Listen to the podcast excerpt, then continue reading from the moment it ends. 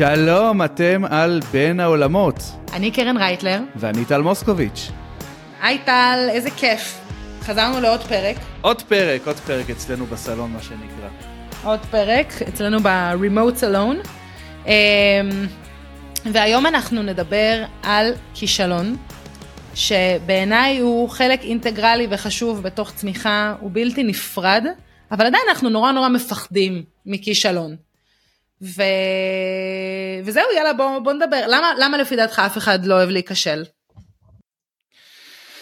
אמ, אם, אם דיברנו בפרקים הקודמים על uh, uh, מוניטין ועל הרבה דברים כאלה, uh, ואני במרכז, אז אני חושב שהרבה פעמים כישלון נתפס כמשהו שפוגע לנו במוניטין, או מעכב אותנו, או אה, אני, אני כל, כולנו רוצים להצליח, כולנו רוצים להיות ב top כל הזמן, אה, ואיפשהו כישלון זה תחושה לא נעימה, שהיינו יכולים אולי לעשות דברים יותר טוב, לא זיהינו דברים מסוימים, וזו תחושה של down, ואף אחד מאיתנו לא אוהב להיות ב down באופן כללי.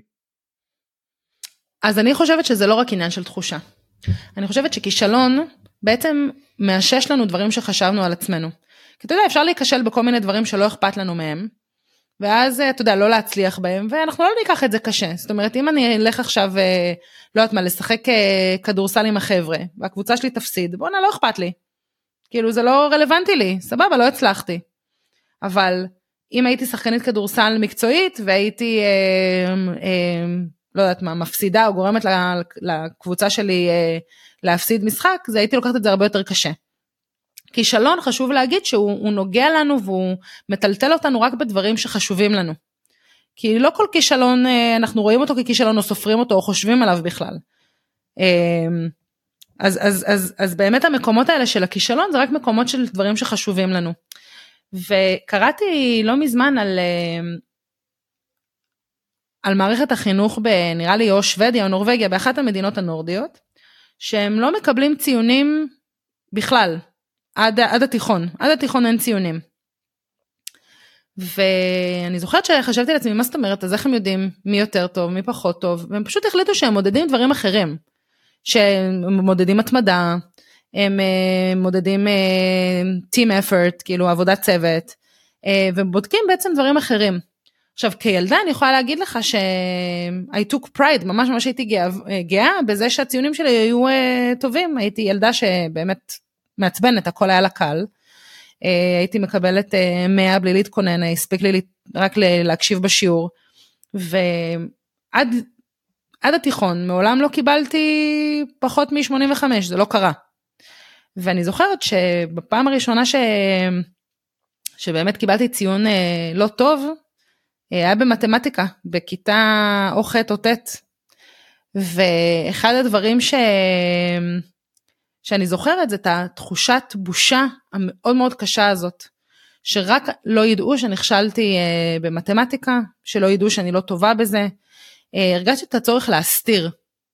ואני חושבת שזה הדבר הכי גרוע ש... כישלון גורם לנו. אנחנו רוצים להסתיר, אנחנו פתאום רוצים לבוא ולצייר תמונה שאין לה כל כך קשר למציאות. ועם זה קשה לנו, עם הצורך הזה להסתיר, להעמיד פנים, כשאנחנו יודעים בעצם את הסוד והאמת המרה. זה מצחיק שכאילו דיברת על זה אה, ועל בית ספר דווקא, ומצד שני אמרת שכישלון נתפס ברגעים שמאוד חשובים לנו. כי אני חושב שזה לא מדויק. אני חושב שבית ספר הרגיל אותנו שכל אה, כאילו כי, כי נבחנו בכל המקצועות.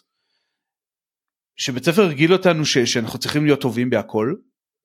ויש הרבה אנשים עם תפיסה כזו אני צריך להיות טוב בהכל וכל uh, כישלון קטן uh, יכול למוטט אותי גם בדברים שהם כביכול לא אולי הקור שלי כבן אדם uh, לא בטוח שיש אנשים כאלה קור.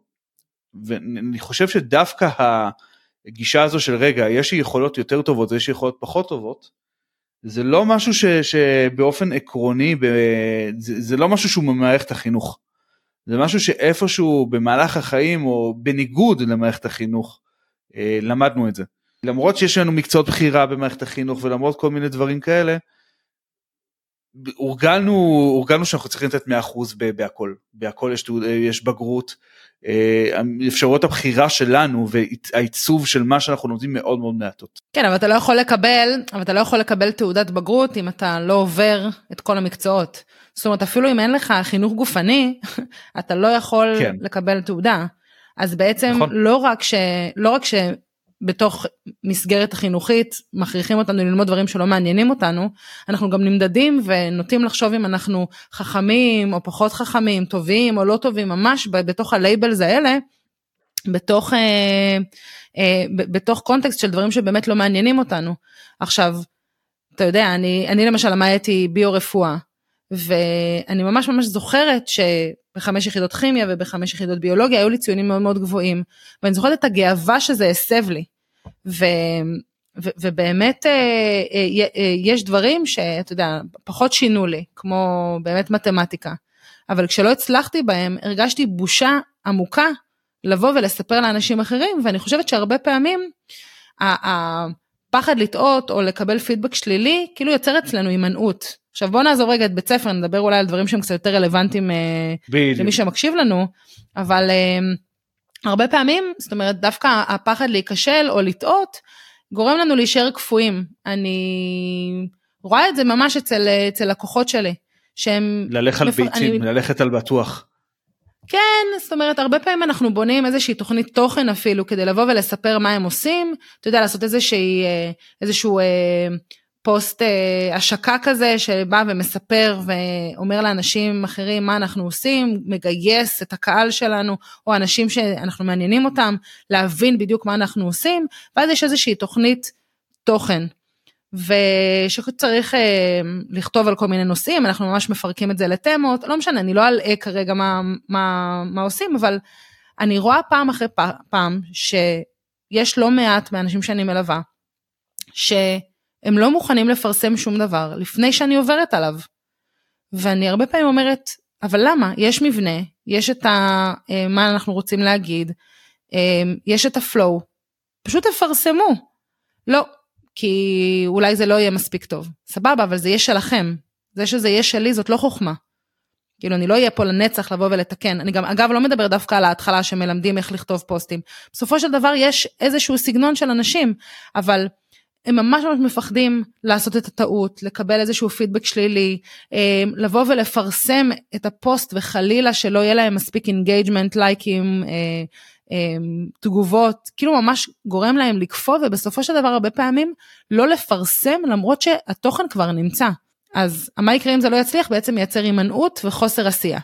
אפשר לקחת את זה גם למקום שאני לא רוצה לקחת סיכונים בחיים שלי, באופן כללי. כאילו קצת יישאר כזה באזור הנוחות. או בדעות שאני מביע וזה לא משנה רגע אם זה בפוסטים או בכלל בעבודה, לא ללכת למקומות אג'ים, לא ללכת למקומות שהם קצת קיצוניים. אה, כלל מאוד בסיסי בהשקעות ואני אה, לא יודע הרבה בהשקעות אבל ככל שאתה מגדיל את הסיכון יש לך יותר סיכוי להרוויח אם אתה נשאר בסולידי אין לך הרבה סיכוי להרוויח והרבה ומהר. אה, ואנשים יש אנשים ששונאים סיכון הם שונאים סיכון דווקא בגלל לא בגלל הרווח אלא בגלל שנאת ההפסד. אה, אני יכול יש כל מיני ניסויים אה, כבר לא זוכר דן אריאלי לא דן אריאלי וכאלה בוא תעשה ניסוי קבל לא יודע 50 שקל בסדר. ואז שואלים בוא אתה רוצה לנסות עוד פעם ו- ולקבל עכשיו 100 שקל רוב האנשים יגידו שלא. רוב האנשים יגידו שלא. אה, אני חושב, ויש איזה משהו דומה שקרול דואק עשתה, שמדבר על growth mindset, שמתי שאתה כבר באיזושהי נקודה שהוכחת את ההצלחה שלך, אתה מאוד מאוד פוחד לאבד אותה ואתה מאוד מאוד פוחד להיות uh, מאותגר ב, באופן הזה. Uh, ולכן לפעמים uh, דווקא שאתה כאילו אחרי שכתבת והכל, שכאילו אולי זה נראה בעיניך מאוד מאוד מוצלח, אתה מאוד מאוד מפחד לגלות שזה לא, לא כזה מוצלח כמו שחשבת. תראה, אני באופן כללי חושבת שאנחנו לא מראים לאחרים שנכשלנו. אנחנו לא מדברים על זה. אנחנו מנסים להסתיר את זה ואנחנו ממש מנסים אה, אה, לבוא ולהראות שהכל בסדר. אצלנו באמת אנחנו מצליחים, הכל טוב, לצייר איזושהי תמונה, גם היום עם הרשתות החברתיות זה מאוד מאוד קל. אה, ואז הגיע Fuckup Nights, ש Fuckup Nights בא לכאורה לבוא ולספר לנו על דברים שלא צלחו. על איזשהו כישלון אפי, אדיר, משהו גדול שקרה. הבעיה בעצם בערבים האלה זה שלוקחים אנשים שכבר הצליחו, והכישלון הוא חלק מסיפור ההצלחה שלהם, זה אף פעם לא הכישלון בפני עצמו, זה לא הכישלון ששווה לספר עליו, זה, זה בעצם הכישלון שאני רוצה לספר עליו כי למרות הכישלון הזה הצלחתי. ולמרות שאני חושבת שכישלון, כמו שאמרתי בהתחלה, הוא חלק אינטגרלי וחשוב בתוך הצמיחה, יש כישלונות שהלוואי ולא היו קורים. זאת אומרת, ברור שמכל דבר אפשר ללמוד, ואפשר, תלוי איך אנחנו מסתכלים על זה ומה אנחנו לוקחים, אבל אנחנו עוטפים הרבה פעמים את הכישלון שהוא חשוב רק אם למדנו ממנו, הוא חשוב רק אם הוא חלק מסיפור הצלחה יותר גדול, הוא חשוב בראייה אחורה. אמ, אבל בתכלס, אני חושבת שלא מלמדים אותנו איך להתמודד עם כישלון בזמן אמת. לא מלמדים אותנו איך בעצם אפשר בתוך הבאסה ובתוך המקום הזה כשעוד לא הצלחנו להסתכל על פרספקטיבה שהיא נכונה, לבוא ולשנות אולי את הנרטיב של ההסתכלות, לבוא ולהבין מה הזוויות המעניינות שאפשר בעצם להסתכל על הדבר הזה. אמ, וזה בעיניי אחד הדברים שהם הלב ליבו של הכישלון עצמו, של האופן שאנחנו תופסים כישלון. סבבה, מה, אז אני אספר שבתחילת העסק שלי לא הצלחתי לעשות משהו, אבל מה זה משנה אם כרגע אני יודעת לעשות את זה.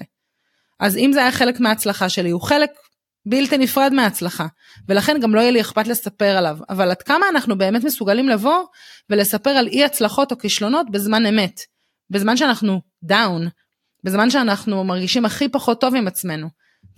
ורוב האנשים לא עושים את זה. אני לא, את יודעת מה? אני לא בטוח שזה הדבר הנכון לעשות, לדבר על כישלון תוך כדי. ואני, ועזבי רגע מאיך זה נראה כלפי חוץ, אני מדבר רגע על כלפי פנים. אה, אפשר לדבר בכלי על כמה זה נכון לספר על דברים תוך כדי שהם, שהם קורים. אני לא בטוח שזה בלי קשר כישלון זה הדבר הנכון כי תמיד בדיעבד יש לנו את המסקנות תמיד ב, אני, אני חושב שעם כל כישלון אנחנו לומדים גם אם זה כרגע לא בא בעקבות הכישלון הזו הצלחה מאוד מאוד גדולה כמו ב Fuckup Night. מכל כישלון אנחנו לומדים והלמידה נעשית בדיעבד אין מה לעשות אנחנו תוך כדי שאנחנו בתוך הכישלון, בחרא של מצב רוח, בהתקרבנות, ב... לא יודע, אנשים באופן קיצוני אולי חוסר יכולת לקום מהמיטה או דברים כאלה, וואלה, לא, יעז... לא, לא יעזור עכשיו לכתוב על זה ולא יעזור לספר על זה, באמת. לא יעזור לא לנו, לדעתי, ולא לאנשים אחרים. אה, אולי לאנשים אחרים זה כן יעזור פה, אה, בעצם, כאילו לבוא ולראות, רגע, גם הבן אדם הגדול הזה עכשיו, אה, נמצא במיטה ואין לו כוח לקום, אבל אני חושב שאפשר גם לבוא ולתת את המסר הזה גם אחר כך. אז אני, אני לא בטוח כמה, כמה זה דבר נכון לדבר על זה תוך כדי. אגב, כשאני אומרת לדבר על זה, אני לא בהכרח אומרת לפרסם את זה ברשתות אה, החברתיות לכל דכפין, כן? זה לא... Okay. אוקיי. זה, אני רוצה, באמת אה, מבינה לפי התגובה שלך שזה מה שהובן. אני בעצם אומרת שאם אנחנו מבינים שכל אחד נכשל, שאין אף בן אדם בעולם הזה שלא נכשל במשהו. זה אומר שכישלון הוא חלק מהחיים. ולמרות שהוא יכול להיות גם חלק מהסיפור ההצלחה שלנו בשלב מאוחר יותר, אני כן חושבת שבזמן אמת צריך לבוא ולנסות לדבר על פרספקטיבה. כי התחושה של הכישלון והתחושה של הקיפאון והתחושה של הפחד שמתלווה עם זה, היא בעצם משפיעה על הנרטיב שלנו, שלנו בפני עצמנו.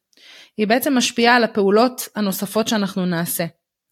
היא משפיעה בעצם על, כמו שאמרת קודם, על זה שאני אולי בבאסה ועל איך אני לוקח או לוקחת דברים. והיכולת בעצם לבוא ולהבין בזמן אמת, קודם כל שהתחושות הן תחושות זמניות. שגם אם נכשלתי ולא הצלחתי במשהו, זה משהו שהוא עתיד לעבור ואני לא אשאר בתחושה הזאת לאורך זמן. וגם לבוא ולשאול את עצמי בזמן אמת שאלות משמעותיות שיכולות לקדם את התפיסה שלי ואת ההבנה של מה שקרה, אמ, הן יכולות להיות טובות יותר, הן יכולות להיות מלמדות כבר עכשיו ולא כחלק מסיפור הצלחה, וזה מה שאני אומרת בעצם. שאנחנו לא צריכים רק לבוא ולהגיד, טוב, אמ, בתחילת הדרך אה, אה, יש את ה... אמ, יש את ההרצאה של סטיב ג'ובס בסטנפורד, שהוא בעצם בא ומדבר על אה, איך הוא נשר מהלימודים, ומה שעניין אותו זה קורס קליגרפיה, אה, ואיך בסופו של דבר he didn't graduate, הוא לא קיבל את התואר שלו, והוא היה אבוד, ואז הוא התחיל בעצם אה, בגראז' לבוא ולתכנן את, ה, את המקים הראשונים, ואיך רק בהסתכלות אחורה הוא הבין ש...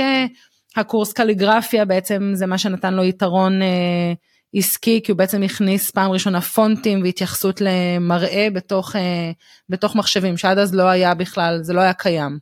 עכשיו אני לא מדברת רק אוקיי אה, לא הצלחתי אה, ללמוד ובדיעבד אה, כאילו לסיים את התואר אבל בדיעבד יש איזה קורס אחד שתרם לי ועשה לי שינוי בחיים. יופי זה, זה אחלה סיפור זה באמת מי שלא ראה את זה אתם ממש מומלצים אה, ממש אני ממליצה לראות את ההרצאה הזאת אחת ההרצאות היותר טובות שקיימות.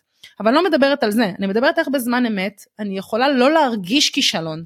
למרות שנכשלתי זה לא אומר עליי ועל המהות שלי ועל האופן שבו אני תופסת את עצמי כי זה יכול להיות נפילות שהן מאוד מאוד קשות ואני כן אשמח לספר על, אמ, על כשיצאתי לעצמאות אז אמ, עשיתי איזשהו אפיון אמ, ממש ממש פשוט לאתר ואחד הדברים היה זה שהייתי צריכה גם אה, לכתוב תוכן לאתר וכתבתי אותו באנגלית. ובסופו של דבר אה, אחרי שזה אושר על ידי אותה לקוחה היא התקשרה אליי איזה יומיים אחרי ואמרה לי תקשיבי האתר כתוב ממש לא טוב ואני, אמ, אה, האנגלית ממש ממש לא טובה, אה, אני לא יודעת מה לעשות, אה, ואז היא אמרה, האנגלית שלך לא טובה. ואני זוכרת שירדתי מהשיחה איתה והתחלתי לבכות, הייתי על הספה, אני חושבת איזה 50 דקות, פשוט בכיתי.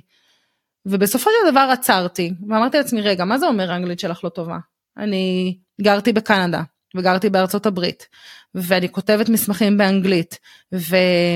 נתתי לחבר אה, מדרום אפריקה לעבור על הטקסטים, כאילו כמה גרוע זה כבר יכול להיות. ואז בעצם קיבלתי איזושהי פרופורציה, והפרופורציה היא מה שחשוב כשאנחנו נכשלים, ולשאול את השאלות ולצאת לאיזשהו איזשהו מסע של חקירה, קצת יותר, מה זה אומר הכישלון הזה. אתה יודע, באותו רגע אמרתי לעצמי, טוב, fuck uh, it, אני חוזרת להיות עצמאית, לא רוצה. כי זה שם בעצם איזושהי מראה מפחידה בפנים שלי. אבל בסופו של דבר התקשרתי לאותה לקוחה ושאלתי אותה, תגידי, עברתי על האתר עוד פעם, חוץ מ typo אחד בכל האתר, הכל נכון תחבירית, מה, מה זה אומר האנגלית שלך לא טובה? ואז היא אמרה לי, אה, לא, לא התכוונתי שהאנגלית שלך לא טובה, פשוט בגלל שאני דוקטור, אז השפה צריכה להיות שפה קצת יותר אקדמית, והשפה שלך היא לא שפה אקדמית במה שכתבת בה. ואז בעצם קיבלתי איזושהי פרופורציה, ואמרתי לעצמי, ואז לא, אתה מבין, ואז קיבלתי איזושהי פרופורציה שגרמה לי לבוא ולקבל את כל החוויה הזאת בצורה שהיא אחרת. אם לא הייתי חוזרת ושואלת אותה, אז הייתי אומרת, טוב, זה כישלון, אני לא טובה, האנגלית שלי לא טובה, ויכול להיות שזה היה משפיע עליי לא לקחת יותר פרויקטים באנגלית אחר כך. אבל עצם העובדה שבאתי ושאלתי אותה מה זה אומר, ואחר כך גם כשדיברנו על זה שהקהל יעד שלה הוא קהל של HRיות והוא לא קהל שהוא אקדמי, היא הסכימה להשאיר את התוכן כפי שהוא. אה, וגם הייתה מאוד מאוד מרוצה. אבל בעצם כשאני באה ואני אומרת, רגע, הרבה פעמים הכישלון, וזה בעצם הנקודה שלי של כל הדבר הזה, ופטפטתי מלא, אני מתנצלת מראש, אבל uh, בתוך המקומות האלה, הכישלון הוא הרבה פעמים החוויה הפנימית שלנו.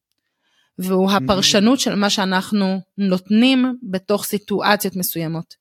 אז היכולת להתמודד עם משהו כשהוא קורה בזמן אמת ולשאול שאלות ולייצר את הפרספקטיבה הנכונה וגם לשלוט בנרטיב ואולי להיאחז בכל מיני עוגנים שיצרנו לעצמנו שיגידו לנו שאנחנו לא כישלון מוגמר כאילו סבבה עד כמה האנגלית שלי יכולה להיות גרועה אם גרתי בארצות הברית וגרתי בקנדה וגרתי בבולגריה ועבדתי במשך 6 או 7 שנים אה, מול חברות אמריקאיות ויצרתי תכנים באנגלית עד כמה גרוע זה כבר יכול להיות.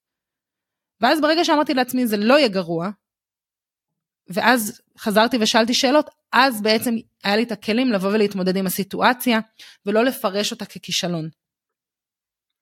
לגמרי, וחיבור, וסיפור שככה ממש מתחבר פה, אני קורא עכשיו אה, לאט לאט את הספר שנקרא חיים כסטארט-אפ שכתב אה, יניב ריבלין, שמספר, אה, יניב ריבלין הוא בעצם המנכ"ל של ברד כאן בישראל, עשה עוד הרבה דברים מדהימים, הוא מספר, זה, זה ספר שמדבר על החיים שלו. והוא כאילו אה, גם נולד כזה לדוברי אנגלית וגם גר קצת אה, בחו"ל וזה. אה, יש לו אנגלית טובה ושהוא רצה להתקבל להרווארד או משהו כזה. הוא נכשל במבחן, במבחן הזה שעושים לאנגלית כאילו למי שבא מפורג'ן קאנטרי. נכשל במבחן. למרות שהאנגלית שלו הייתה כנראה ממש סבבה כי הוא מסביר את זה שהוא לא למד את הבסיס של השפה כמו, ש, כמו שבאמת צריך ללמוד, אלא בגלל כל המעברים שלו, בגלל שהוא התחיל שם להיות באיזה כיתה ג' ד', הוא לא למד הרבה דברים שכנראה אנשים כאילו לומדים אנגלית נכון, לומדים את הדברים האלה. אז גם קצת פרופורציה, אבל אני רוצה גם לגעת באיזשהו סיפור שלי. כשאת אומרת לי כישלון אז זה מחזיר אותי ליציאה שלי להיות אה, מפקד בהשלמת הקצונה אה, בחיל תקשוב. אה, הסיטואציה היא שאני הרגשתי גם קצת עייף מהתפקיד הנוכחי שלי אז וגם הרגשתי שאני מאוד מאוד רוצה לבוא ולתת דווקא במקום שלא הרבה רוצים להגיע אליו שזה כאילו לגדל את דור המפקדים הבא של, של חיל התקשוב לפקד בהשלמה. אה, אף אחד לא רוצה להגיע לתפקיד הזה, אף אחד לא מתנדב לתפקיד הזה, ולא רק שהתנדבתי, זה עשיתי את הכל כדי לצאת עכשיו, ובזה הרגע. וגם אה, בדרך כלל כזה הולכים למחזור אחד, אני הלכתי לשני מחזורים, אה, ובסופו של דבר, כאילו, החוויה שלי שם הייתה מאוד מאוד לא טובה, כאילו, גם כל המחזור, בגלל שבאתי לשני מחזורים, אז אמרו במחזור הראשון תעשה את כל הטעויות שלך, מחזור שני תהיה הכי טוב בצוות. אז הרשיתי לעצמי גם לעשות טעויות. אה, ו, ו, ו, וגם בהרבה דברים שהם לא היה לי קל, ובסיום המחזור הראשון אמרו, תשמע, הרשינו לך להיות גרוע, אבל כאילו היית גרוע מדי, אז פשוט תלך מפה, ואתה לא ממשיך למחזור נוסף. אה, כמובן אמרו את זה ככה, כן? אבל אמרו את זה בדרך אחרת. ואני זוכר, וואו, אני לא זוכר חוויה, אה, אני, אני לא זוכר שהיה לי כל כך קשה עם עצמי כמו אז, כי מילא זה היה משהו שהוטל עליי מלמעלה שכזה, זה לא בדיוק רציתי את זה, אבל רציתי את זה מאוד. צידדתי את כל המערכת ואת כל הכוכבים מסביב כדי שאני אצא עכשיו. באתי עם הכי הרבה מוטיבציה, וזה לא קרה, וזה לא קרה. ומאוד מאוד הייתי חרד לתפקידים הבאים שלי והמשך ההתקדמות שלי בצבא והכל וגם אולי נוכל לדבר איך יצאתי מכל הדבר הזה כן אבל אה, כאילו כסוג של איך להתמודד עם כישלון אבל אה, באמת היה לי מאוד מאוד קשה. אבל בואי רגע נסתכל על זה ונסתכל רגע אה, בשטראוס אוקיי אני אחרי הצבא הגעתי לשטראוס התפקיד הראשון שלי אחרי הצבא שבכלל גם המעבר מהצבא לאזרחות הוא מאוד מאוד קשוח. אה, ואחרי אה, כמה חודשים מסתבר שזה פחות מסתדר, לי ולהם מכל מיני סיבות. אה, עכשיו אפשר לצייר את הדבר הזה וגם כסוג של כישלון מאוד מאוד נורא כי אני לא תיארתי לעצמי בחיים שאני אעזוב מקום עבודה אחרי מעט מאוד חודשים וזה לא משנה כרגע מה הסיטואציה אבל אפשר גם להסתכל על זה גם באופן כזה אוקיי כאילו מה שרצינו לא קרה מה שתכננו לא קרה וזה בסדר ואפשר ללמוד מזה אפשר אה, וזה לאו דווקא אמור להשפיע על אה, דברים הבאים שאני אעשה בדרך זה לאו דווקא מגדיר אותי. כאילו אם בכישלון הראשון של של ה... אה, בהדרכה מאוד מאוד חששתי כזה רגע אבל אני כל כך עסוק בלבוא ולתת לאנשים ולהדריך ובקהילות מה זה אומר עליי? זה אומר שאני לא יכול להיות הבן אדם הזה? זה אומר שאני לא אהיה הבן אדם הזה שנותן לאנשים אחרים? מה זה אומר עליי כאילו, ואני חושב שהטעות הכי גדולה זה לבוא ולהשליך מדבר כואב כלשהו, ככל שהוא יהיה, לבין כל החיים שלנו, לכל המהות שלנו, או לא, לאיך שאנחנו תופסים את עצמנו, כמו שאמרת. כן, אני, אני לגמרי מסכימה איתך. תראה, באופן כללי התשובה שלי לכל דבר בחיים זה מודעות עצמית ודיאלוג פנימי. זה התשובה שלי להכל. אמ, ואני לגמרי חושבת שאתה יודע, זה בלתי נמנע להיכשל ולא להצליח ב, בדברים מסוימים. אין בן אדם שמצליח בהכל. כאילו אפילו אני אמרתי שהייתי בתחילת הפרק שהייתי ילדה מעצבנת שהכל בא לה בקלות ועד שבאיזשהו שלב זה לא בא בקלות. ובתוך המקומות האלה שזה לא בא בקלות זאת הייתה סטירת לחי מאוד מאוד קשה. אני זוכרת ממש שדיברתי על עצמי ואמרתי לעצמי את טיפשה איך את לא מצליחה זה כולה מתמטיקה אני ממש ממש זוכרת את, את השיח הפנימי. ו... מה שהופך את החוויה לקשוחה היא באמת אותם דברים שאנחנו מספרים לעצמנו על עצמנו. הקיבעון הזה שאנחנו אומרים לעצמנו את תמיד ככה, את אף פעם לא, מתי תלמדי, כאילו מין איזשהו, אמ, איזה שהם ביטויים שככה מלווים אותנו ואומרים לנו אם אנחנו טובים או לא טובים, אה, ואגב לא מתייחסים בכלל לא לסיטואציה, לא ל, אה, ללמידה, לא בכלל אה, לרגשות, אתה יודע, יש גם לפעמים דברים מקלים, זאת אומרת, להיות בתוך אה, צבא, כמו שאמרת קודם, בתוך מקום שהוא מאוד מאוד אה, חנוק וספציפי, עם כללים מאוד מאוד נוקשים, וואלה, קודם כל זה לא לכל אחד, ודבר השני, יש שם חוקים שאולי לא היו קשורים אליך בכלל.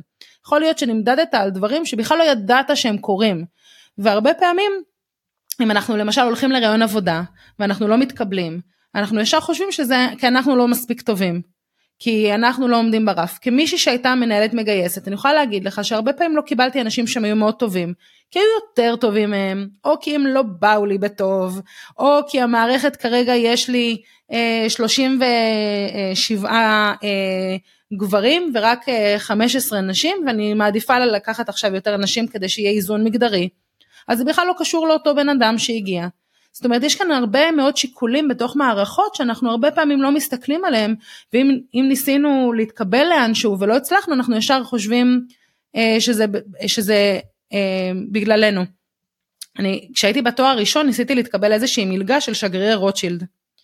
וזאת הייתה מלגה אם אני זוכרת נכון מאוד גדולה של בערך 20 אלף שקל זה היה יכול ממש לסדר לי אה, לסדר לי את השכר דירה אה, בתל אביב אה, אז לחצי שנה. אה, השכר דירה היה אז נמוך כי אני זקנה.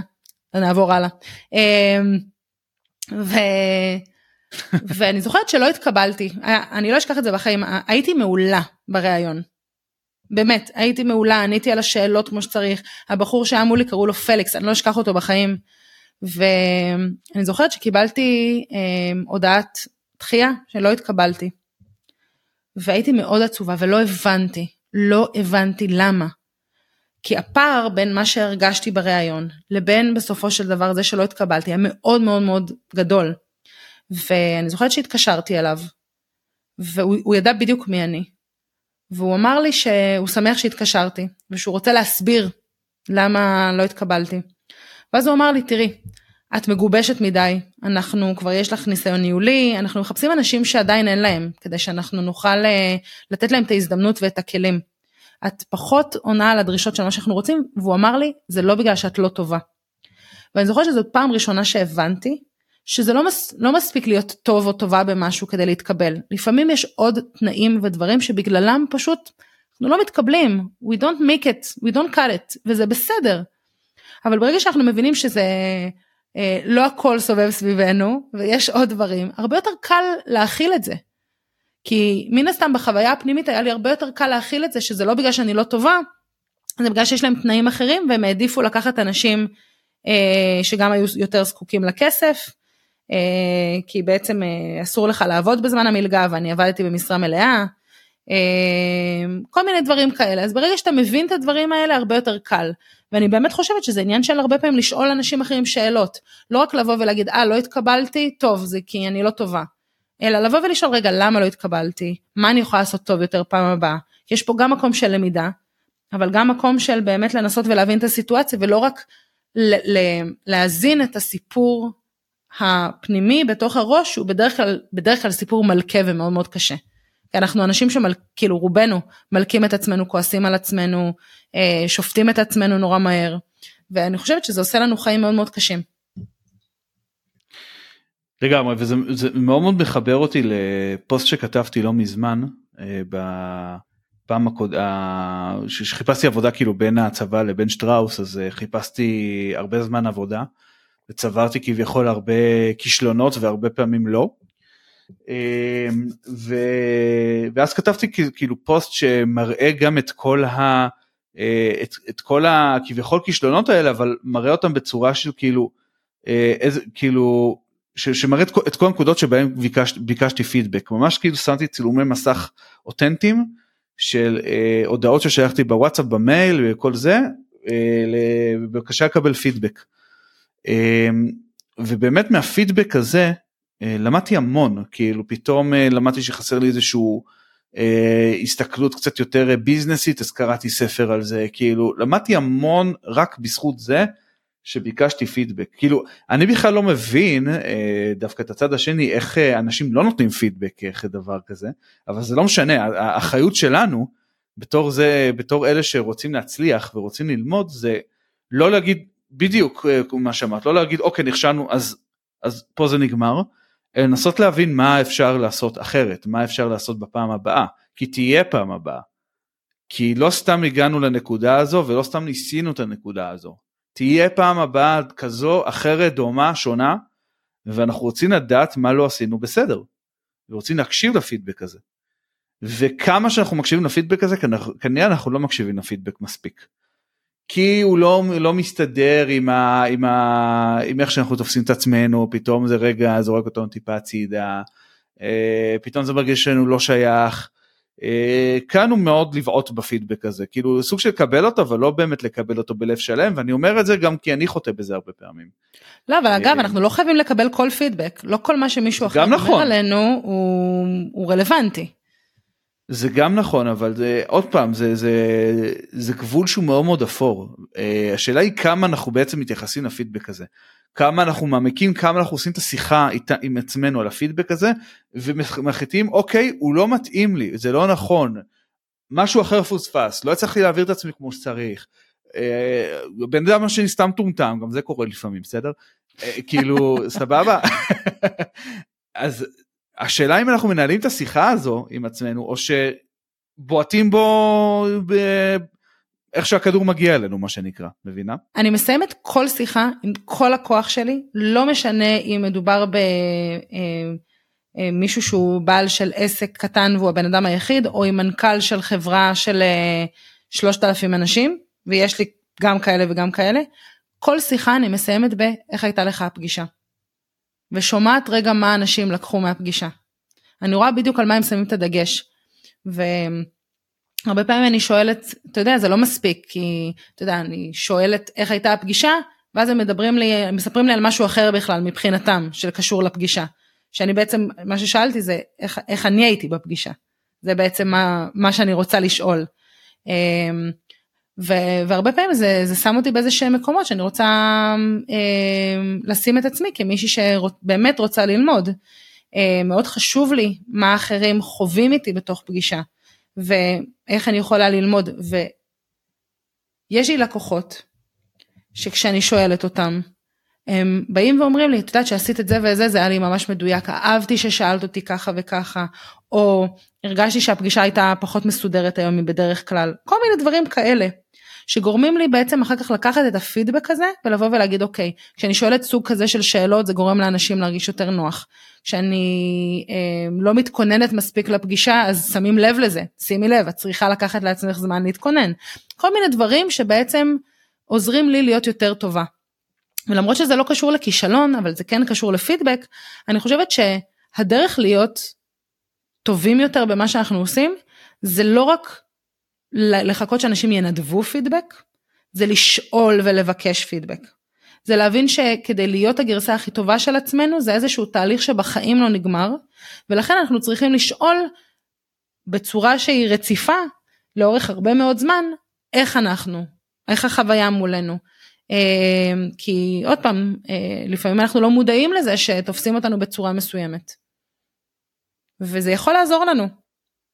נכון ו- וזה קצת סוטה באמת בנושא של אה, כישלון כי בן אדם שמרגיש את הכאב של הכישלון אה, זה בן אדם שלא יבקש פידבק.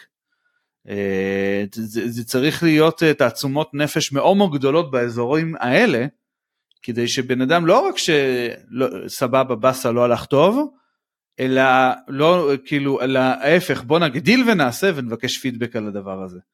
עכשיו זה, זה רק אומר כאילו יש פה סקאלה ויש פה תהליך מאוד מאוד גדול שלנו עם עצמנו לאיך אנחנו מגיעים לנקודה הזו. אבל אה, בואי רגע נדבר על, אה, על התמודדות עם כישלון ככישלון עצמו ולא רק אה, אולי משהו שלא הלך טוב ובוא נבקש פידבק.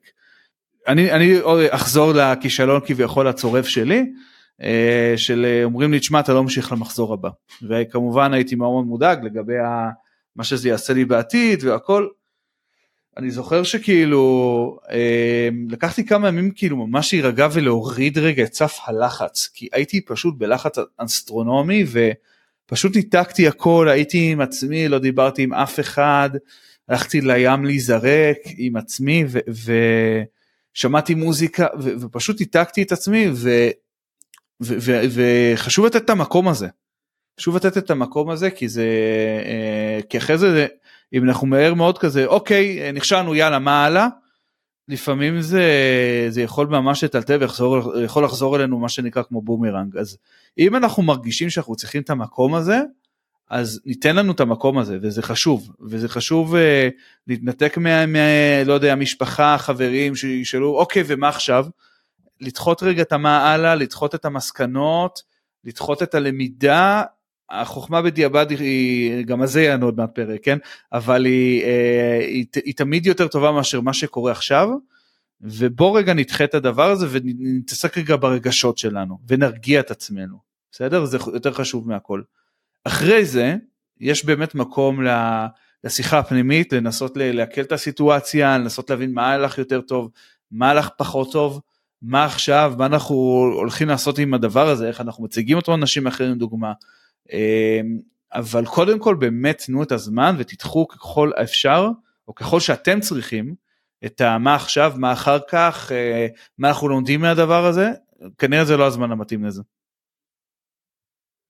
כן, נכון, אה, אה, תראה, אני, אם אתה זוכר את הפוסט שלי על כישלון לפני שנתיים בערך, כתבתי פוסט לכל מי שמקשיב ולא לא זוכר או לא קרא, תקראו, סתם. אז אמ, בעצם אני העברתי אמ, סדנת storytelling שלכאורה זה אמור להיות הדבר שאני עושה הכי טוב. להעביר סדנת storytelling, העברתי את זה לאיזושהי, אמ, לאיזושהי חברה ואני הרגשתי שהיה מאוד מאוד טוב, סיימתי את, ה... את ההרצאה ו... קיבלתי, שאלתי ישר, כמובן כי אני מקבלת פידבק, אז uh, רוצה לקבל פידבק, אז שאלתי את ה-HRית שהזמינה אותי, שאלתי אותה איך היה. אז היא כתבה, האמת לא טוב, אני אדבר איתך אחר כך. ו... טם טם טם, כן, גם uh, פילה עליי פצצה וגם נעלמה ליומיים, לא פחות ולא יותר. ואני בזמן הזה פשוט ישבתי ובאמת יומיים פשוט בכיתי, אמרתי מה זאת אומרת היה לא טוב, כאילו אני הייתי שם, אני העברתי את הסדנה.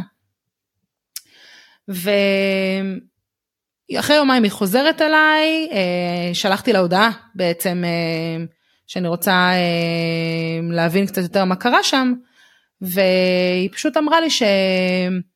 אמ, הייתה, היה מדובר בעצם במנהלי מוצר ואנשי מכירות שכבר מכירים storytelling בסיסי ושזה לא היה ברמה שלהם ושנתתי איזושהי דוגמה על שכר ואיך אני מעיזה כי המנכ"ל היה שם. עכשיו, יכול להיות שכל מזה היה לא, לא כמו שצריך, יכול להיות שהייתי צריכה לעשות הרצאה אחרת, אה, יכול להיות שלא הייתי צריכה לתת את הדוגמה הזאת, אבל האופן שבו היא, נתנה לי את הפידבק גרם לי לרצות פשוט באמת להיכנס לצד השני של הטלפון, פשוט להרוג אותה. כאילו אני אומרת לעצמי רגע מה, מה זה הפידבק הזה? מה את בעצם אומרת לי? אני עשיתי איתך פגישה לפני זה.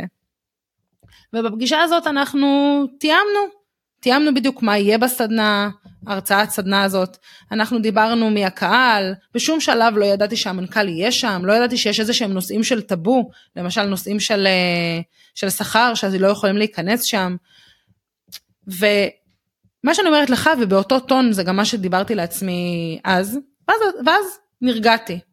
ואמרתי לעצמי את יודעת זה לא משנה שהיא לא הייתה ברורה את צריכה לייצר לעצמך סיסטמה שזה בחיים לא תהיי בסיטואציה הזאת יותר.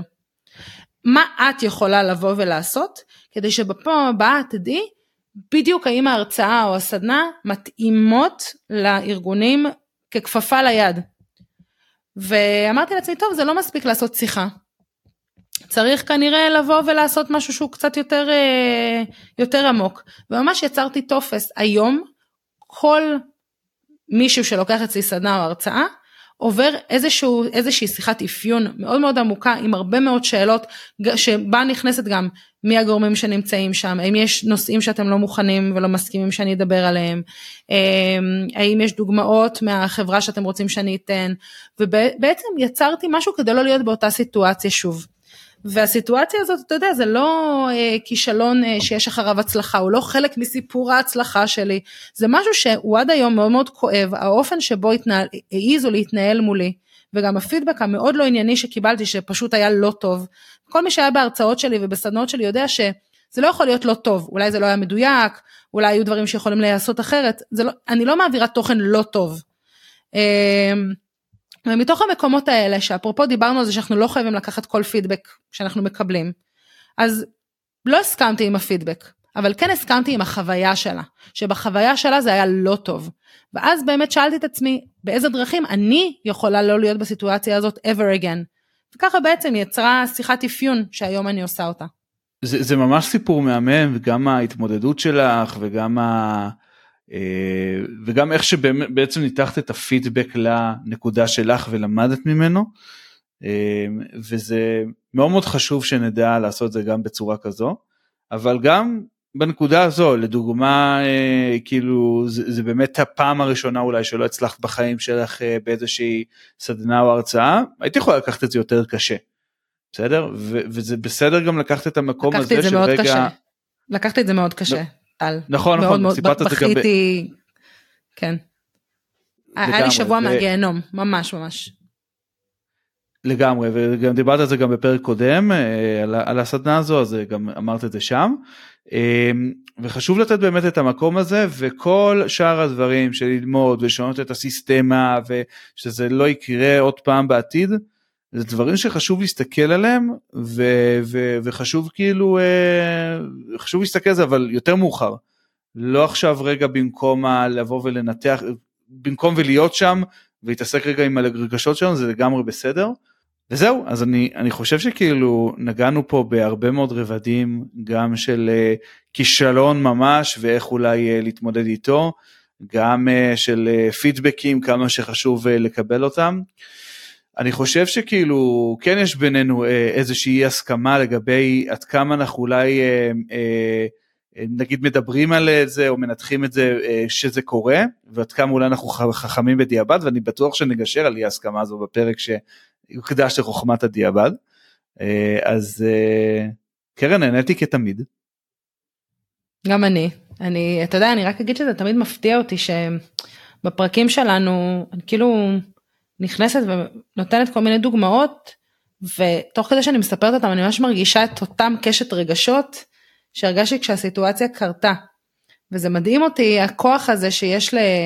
לדוגמאות וסתם אני מקשרת את זה גם לפרקים הקודמים שלנו באמת על היכולת שלנו לנתח ולחוות דברים בצורה מסוימת שהיא קונסיסטנטית זאת אומרת הביטויים החיבורים אה, זהו רק רציתי פשוט לבוא ולהגיד את זה שזה מסע מדהים בעיניי אה, ושגם הפודקאסט הזה מבחינתי הוא הסתכלות פנימה וניתוח ודיאלוג וגם פנימי וגם חיצוני וזה מדהים בעיניי. אני רוצה להודות לך לפני כולם וכל מי ששומע אותנו על הדבר הזה.